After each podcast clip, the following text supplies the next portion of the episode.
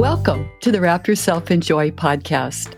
I'm Karen Dwyer, speaker, teacher, and author of four books on joy. If you are searching for more joy in your life, join me for about 15 minutes every week. It could change your life. My newest series is called Nehemiah and Rebuilding Hope. It's based on my book, Nehemiah Rebuilding Hope and Joy in Your Life. It has an imprimatur and a built in study guide. Today, I'm inviting you to join a Cup of Joy women's group. You can invite a few friends to join you in listening to the podcast, then meet over coffee each week to go through the study questions. For more information, go to wrapyourselfinjoy.com and look for Cup of Joy Women. The podcast is brought to you by the Ultimate Christian Podcast Network. Please subscribe to this podcast so you never miss an episode.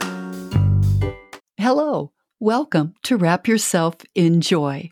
I'm Karen Dwyer, and you are listening to podcast number nine of the Nehemiah Rebuilding Hope series. It's based on my book, Nehemiah Rebuilding Hope and Joy in Your Life. Today, the podcast on chapter 9 of Nehemiah is entitled Nehemiah Says, God will never forsake you. In our last podcast, we joined the Israelites on Rosh Hashanah and the Feast of Trumpets. Many had stopped celebrating the feast days and gave up their faith because of the brokenness of their homeland their families and their lives. But in this chapter, they will rededicate themselves to God. Last time we read chapter 8 on the Feast of Trumpets. Ezra read the Word of God from morning to midday. The people were starved for the Word of God. And as they listened, they wept loudly, mourning for their sins. But Nehemiah and Ezra told them, This day is holy to the Lord your God. Do not mourn or weep Go home and celebrate, for the joy of the Lord is your strength. So they went home and celebrated. After celebrating the Feast of Trumpets, the people celebrated the Feast of Booths. Each family would spend seven days in a hut or booth, remembering God's goodness, reading the Word of God, praying, praising, and thanking God. In this way, each family commemorated how God had called them out of slavery in Egypt delivered them by parting the Red Sea, and cared for them in the desert for 40 years where they lived in simple booths or huts. Now, two days after the week long celebration of the Feast of Booths, the people in Nehemiah 9 gather together again for a day of national celebration. So let's start with reading Nehemiah 1 9 1 through 3. Now, on the 24th day of this month, the people of Israel were assembled with fasting and in sackcloth and with earth or dirt on their heads. Then those of the Israelite descent separated themselves from all foreigners and stood and confessed their sins and iniquities of their ancestors. They stood up in their place and they read from the book of the law of the Lord their God for a fourth part of the day. And for another fourth part, they made confession and worshiped the Lord their God. Well, the people had stood up for six hours, three hours reading the word of the Torah, Genesis, Exodus, Leviticus, and Deuteronomy, and for three hours they confessed their sins and worshiped God. God's word reminded them of how good God had been to them and their forefathers and how far they had fallen away from God and his commandment. You know, reading the scriptures is always powerful when you let it pierce your heart. And in this case, the hearts of the Israelites were pierced and they were remorseful. God's word did what Hebrews 4:12 explains. Indeed, the word of God is living and active, sharper than any two-edged sword, piercing until it divides soul from spirit, joints from marrow, it is able to judge or reveal the thoughts and intentions of the heart. Well, chapter 9 continues to be a beautiful record of how the people praised and worshiped the Lord for all of his providential care, for his many signs, and for the wonders on their behalf as a nation. Let's read a bit more from Nehemiah 9, starting with verse 5. When the Levites told the people to Stand up and bless the Lord your God from everlasting to everlasting. Blessed be your glorious name, which is exalted above all blessing and praise. And then in verse 6, Ezra said, You are the Lord, you alone. You have made the heavens, the heaven of heavens with all their host, the earth and all that is on it, the seas and all that is in them. To all of them you give life, and the host of heaven worships you. You are the Lord, the God who chose Abram and brought him out of Ur of the Chaldeans and gave him the name Abraham. And it goes on to say, and you have fulfilled your promise, for you are righteous. In verse 9 and 10, it says, You saw the distress of our ancestors in Egypt and heard their cry at the Red Sea. You performed signs and wonders against Pharaoh and all his servants and all the people of his land, for you know that they acted insolently against our ancestors. And I'm going to read you a few more excerpts from 12 to 26 of chapter 9. Verse 12 Moreover, you led them by day with a pillar of cloud and by night with a pillar of fire to give them light on the way in which they should go. Verse 13, you came down upon Mount Sinai and you spoke with them from heaven and gave them right ordinances and true laws and good statutes and commandments. Verse 15, for their hunger you gave them bread from heaven, and for their thirst you brought water for them out of the rock. Forty years you sustained them in the wilderness, so they lacked nothing. Their clothes did not wear out, and their feet did not swell. And you gave them kingdoms and peoples, and allotted to them every corner, so they took possession of the land. Verse 26 Nevertheless, they were disobedient and rebelled against you, and cast your law behind their backs, and killed your prophets who had warned them in order to turn back to you, and they committed great blasphemies. Therefore, you gave them into the hands of the enemies, and you made them suffer. Well, this is what the Israelites heard when they gathered together. And verse 3 says, They stood in fasting, an act of penance and a show of remorse, and in skin tearing sackcloth, with earth or dirt on their heads, all painful acts of deep sorrow for their sins before God.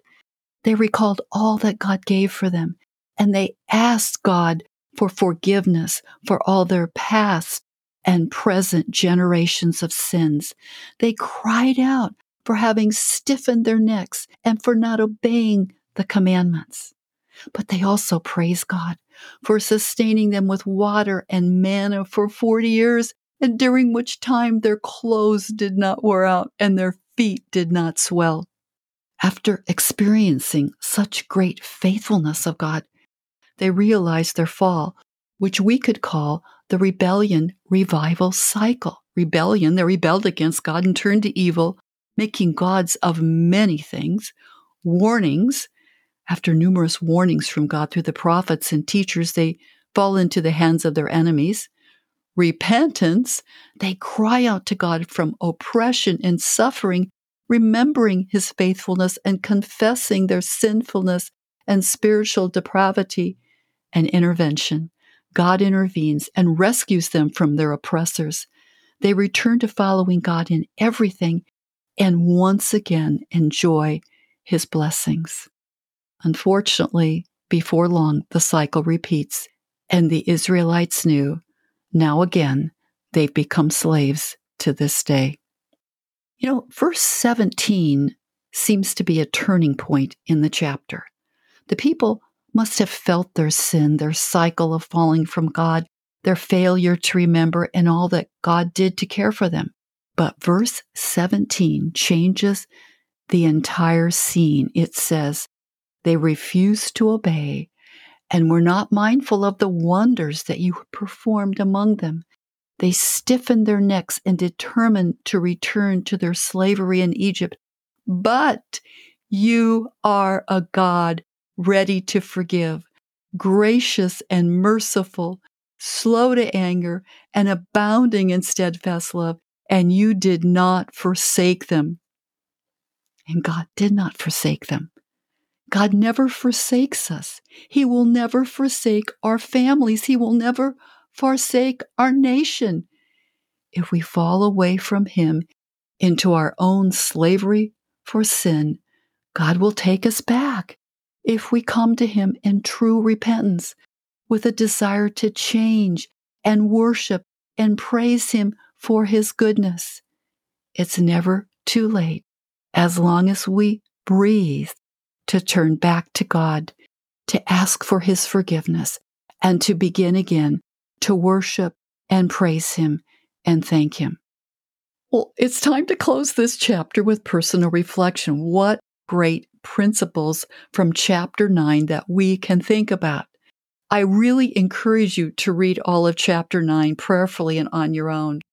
You will clearly see even more of the Israelites' repentance, their grief in returning to worship God, and all of the things they remember. And when they remember, they turn back to God. So it's a great example to all of us and to our nation who has fallen away from God. So we must continue to ask God where the broken gates are in our lives, families, and nations, spiritual or otherwise. Where have we fallen away? And then we must consider what we can do. Here's three ideas for you. Number one, confess your sins. When you want to be renewed in your spiritual life, Nehemiah shows us where to begin in chapter 9. Remember what God has done. Confess your sin and the areas where you have fallen away, and then praise our glorious God and worship him again. As Nehemiah 9:17 says, "But you, God, are ready to forgive, gracious and merciful, slow to anger and abounding in steadfast love." Do you want to be renewed? Confess your sins to God. Go to confession. Remember what God has done for you. Go to adoration and increase praise to his glorious name. Number two, determined to make a change. True repentance and sorrow for your sins means you want to change direction. The last verse of Nehemiah 9 38 says, The people made a firm agreement in writing and a sealed document as a way to promise they would change directions. So, what change in directions are you willing to make at this time? Change in directions means you are going to walk more toward God and make a decision about what you will do. Three, read scripture. All the chapters in the book of Nehemiah remind us how essential it is to hear, read, and take the Word of God to heart. How will you find more time to read and pray Scripture? If you do, it will revive your spiritual life and the lives of those around you. It will change your direction in so many ways. And you can start today with just five minutes of reading Scripture, a gospel, an epistle, a psalm, and then close the Bible and form a prayer from your heart to God that responds to what you read.